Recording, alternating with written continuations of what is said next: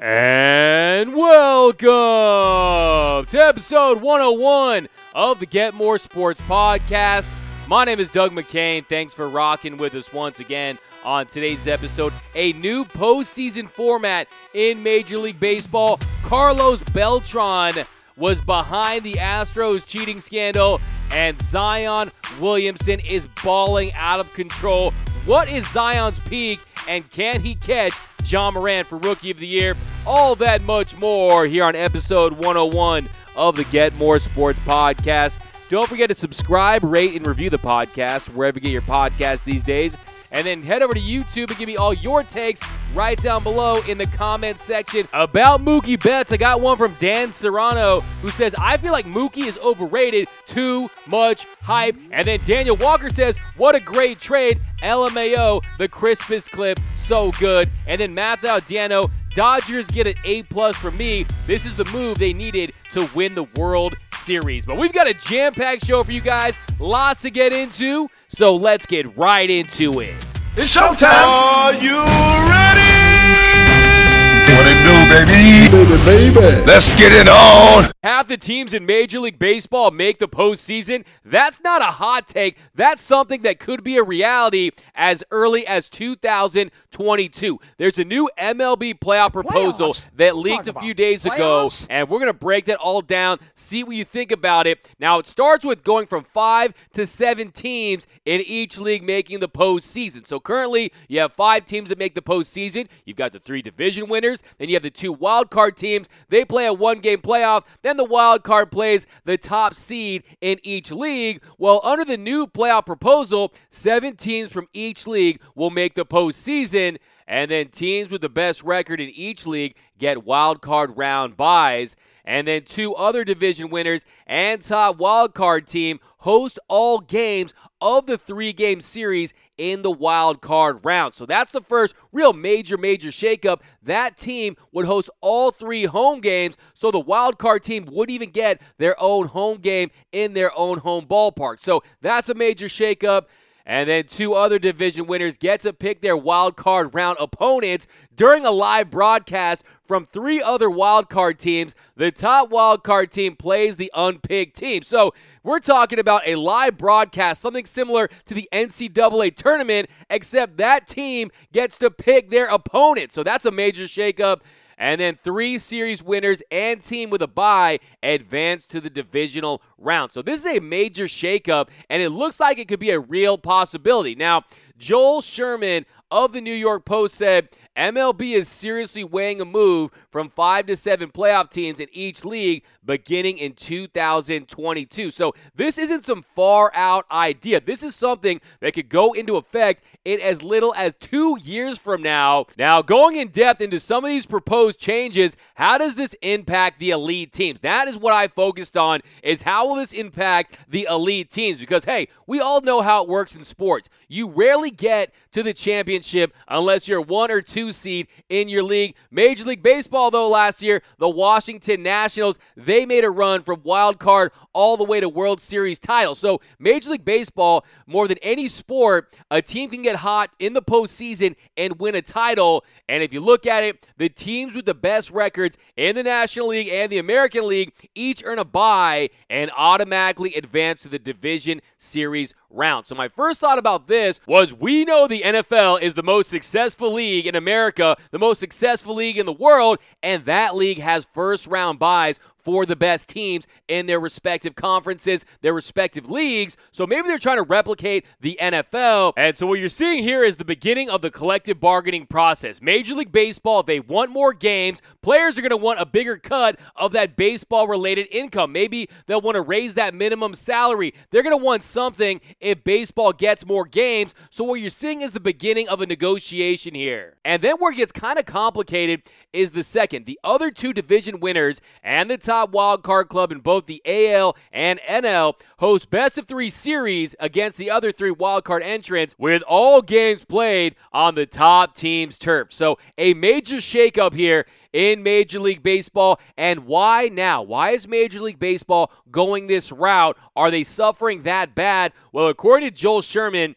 In 2019, attendance was down for a seventh straight year. Many factors have led to the dip, but clearly one is so many teams surrendering playoff objectives before or during season. So, look, I'm out here in Dodger country. We don't understand that level of ineptitude. The Los Angeles Dodgers, they've won seven straight division titles, but you got clubs out there like the San Diego Padres, the Colorado Rockies, teams that are solid, but they're not playoff contenders. This would open up a whole new pool of contenders, and I think that would be good for Major League Baseball because you have one of two teams right now in Major League Baseball. You have the Juggernauts, the New York Yankees, the Los Angeles Dodgers, teams that have the resources and the rosters to be World Series contenders year in and year out. Most franchises, those second tier franchises, the ones that they have some talent, they have some young talent, but they don't have the deep pockets of those major markets like the Yankees, like the Dodgers. I think it would be great for some of these franchises to have some hope hope, to have some optimism, and to watch the playoffs from their bleachers and not their couches, to actually get into the playoffs and have a chance to win a World Series. Well, Bob Costas, he thinks it could get done. Here's Bob Costas on the Major League Baseball playoff proposal. Okay, now we have this proposal from the commissioner, and we're not going to run down all the complicated whys and wherefores of it, but I think it's very interesting and it has a lot of merit. Now, I get it. Major League Baseball, they're trying to be innovative. They're trying to appeal to a younger audience, but I don't like this whole idea of becoming a gimmick. I don't know if they're trying to take a page out of the NBA. Well, they pick teams. That's an all star game. That's not their playoffs, okay? They need to get back to what's best for Major League Baseball, and they need to market their superstars. Guys like Mike Trout, guys like Mookie Betts and Francisco Lindor. We need to know about these guys, and they need to do a better job pushing their content. Because, look, yes, I'm okay with adding some playoff teams. I do think there could be a benefit to that, but not in this fashion where it's gimmicky, it's a reality TV show. And I also think this is very clever and strategic by Rob Manfred because, hey, the whole baseball world right now is saying, hey, the Houston Astros just got away with murder with the Houston Astros sign stealing scandal, and you're trying to shift the focus off that. The timing says that to me. I think this is a little dirty trick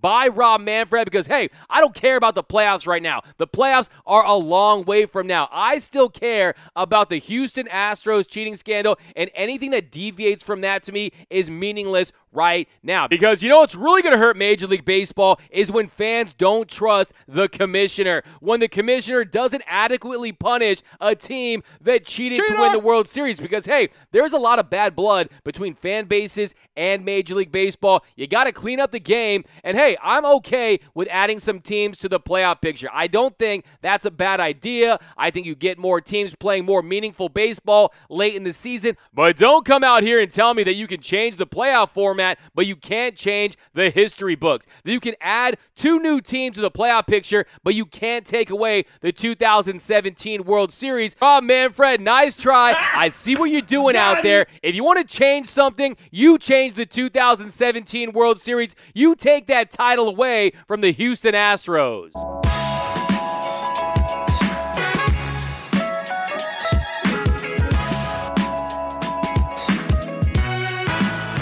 Zion Williamson went off last night against the Portland Trailblazers, the best game of his young career. Look, do we even need to call him Zion Williamson at this point? I think he's already at that one word, one name status. We're just calling him Zion from now on. And last night, he had a signature performance. He showed up, he showed out, he made it look easy in the big easy, putting up 31 points, 9 rebounds, 5 assists on 58% shooting, went 10 of 17, had a game high plus 25. Zion Williamson was elite last night, and he's in elite company. Zion's averaging 21 points per game on 57.6% shooting. 20 points on 50% shooting in his first nine career games. In the last 36 seasons, the only players to have done that are Grant Hill, who averaged 20.8 points per game on 52.4% shooting. Shaquille O'Neal, the big diesel, put up 24.1 points per game on 54.7% shooting. Then the Admiral David Robinson, 21.2 points per game on 50% shooting. And then Michael Jordan, the GOAT, 27.3 points per game on 51.1% shooting. So we're talking about some of the greatest players of all time. That's how Zion's start has gone so far. Zion has been better than advertised. We thought he was going to be good. Zion has been great. We thought he was going to be elite. He looks like a phenom. He doesn't look like a man amongst boys. He looks like a monster among boys. This guy, I mean, just look last night. He's going up against Hassan Whiteside, one of the best shot blockers in the NBA, a guy that blocks everything but the sun, and Zion Williamson made him look smaller than Kevin Hart. He was doing work, he was getting in his grill, he was getting whatever he wanted around the rim, and it's the finesse. He's got the power, but he also has that touch to finish around the rim. Last night, he proved to me that he's going to be a dominant force in this league for at least eight to 10 years. Look, the only thing that can get in the way of Zion in a championship, Zion in a Hall of Fame career, is the injury bug. Yes, if he gets injured, if those knees don't support all that force, all that torque he puts on them, yes, he could have some issues, but I'm saying let's enjoy this ride. Let's just hope that he doesn't get injured because right now, to me, he's the combination of Shawn Kemp and Shaquille O'Neal. He's the Diesel and the Rain Man combined, and he can also hit it from deep. So you got to throw in Larry Johnson in there, Mr. Grandmama. I think it's a combination of those three great players. Here's Zion Williamson after last night's dominating performance. Um, I think it was just finding my spots and you know, like my teammates just finding me. Um, you know, whenever I'd get open, they'd see me. Um, even when I wouldn't be open, they'd still try to give me the ball. So for them, I think it was a big part of them, you know, just helping me get the ball. I expect to make an impact, but I don't expect to do nothing like this. Um, just kind of look to come in, just kind of fit in, just not try to mess up. But my teammates and coaches are always pushing me, say no, like be outside the box. I think everybody holds himself to high expectations, and I do hold myself to high expectations, but I think it's just finding the line between reality and your dreams and just, just finding that balance. So, you know, um, if my teammates find me, they find me. If not, I got to make another play, like get the rebound or just play defense. And last night's game, Zion is the first rookie since the NBA ABA merger in 1976 and 1977 to have a 30.5 rebound, 5 assist game in fewer than 30 minutes. It was the fewest games a number one pick needed to score 30 points since Allen Iverson in his debut in 1996. I mean, just look at some of his advanced stats. Per 36 minutes, Zion's averaging 28 points per game, 10.2 boards, 3.1 assists on 57% shooting. And he just has a dominating presence about him. When he's on the court, he's a dominating force, a monster among men. And the Pelicans are grabbing 34.9% of available offensive rebounds when Zion is on the floor. So that would rank them first in the NBA by a wide margin. And I'll tell you this everyone wants to talk about positionless basketball, everyone wants to talk about small ball. Look what the Houston Rockets did by trading Clint Capela and replacing him with Robert Covington. Everyone's calling him the Pocket Rockets. Well, hey, I think that Zion Williamson, he's going to be a dominating center in this league. He's going to be playing the five, and it already shows on the Pelicans offense. Look at the impact he's had when he's played the five. The Pelicans, they're outscoring opponents by 24.9 points per 100 possessions with him manning the five. That's a 119.7 offensive rating and a 94.9 defensive rating. Both would rank as league best. Those would be the best offensive and defensive ratings in the league with Zion at the five. Guys, this is something special brewing in New Orleans. Zion Williamson is going to take over this league. And look, it's no secret. The only thing that's standing in the way of Zion in a Hall of Fame career, Zion in championships, Zion and MVPs, is the injury bug. Can he avoid major injuries? Will those knees be able to hold up? Because, hey, that is a lot to ask. All the force, all the power that he plays with. But I'm telling you right now, basketball gods, if you're listening, if I have one wish, that is to keep Zion Williamson healthy for the next 12 to 15 years. Please give us 8 to 12 to 15 years of Zion Williamson. The game needs it. The NBA needs it. We deserve to see this level of dominance.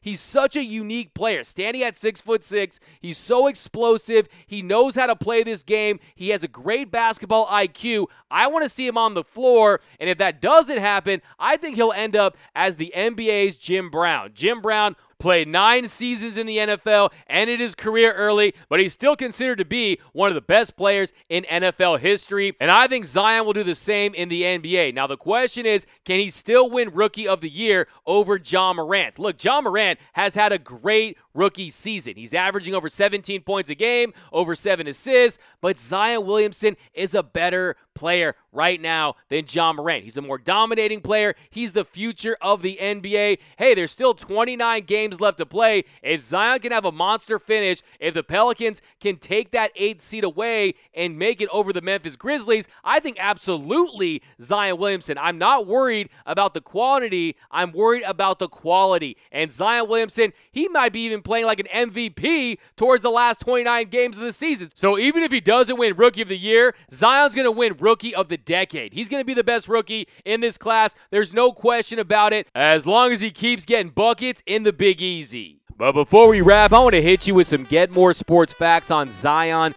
Williamson. Standing at 6 foot 6, 285 pounds, he's the second heaviest player in the NBA, only behind the 7 foot 3, 290 pound center Boban Marjanovic. He is huge. He's named after Mount Zion in Jerusalem. And last night, he became the first rookie since 1976 and 1977 to compile a 30 point, 5 rebound, 5 assist game in 30 or fewer minutes. The last rookie to achieve that feat was Knicks Cazzie Russell all the way back in 1966. You know, when people on the team had to get jobs in the offseason. That's how long it's been since a guy came to the league and was as dominant as Zion Williamson. I'm here for this ride with Mount Zion. But that is going to do it for episode 101 of the Get More Sports Podcast. Don't forget to subscribe, rate, and review the podcast wherever you get your podcasts these days. And be sure to head over to YouTube and give me all your takes right down below in the comment section. I want all your takes right down below in the comments section. Be sure to follow me at DMAC underscore LA. That's at DMAC underscore LA for all things related to the Get More Sports podcast. But be sure to head to YouTube and comment on all the videos so I can read them off live on the next episode of the Get More Sports podcast. We're going to be coming back at you Friday, a jam packed show for you guys. Have a great rest of your day. See you guys Friday, and I'm out.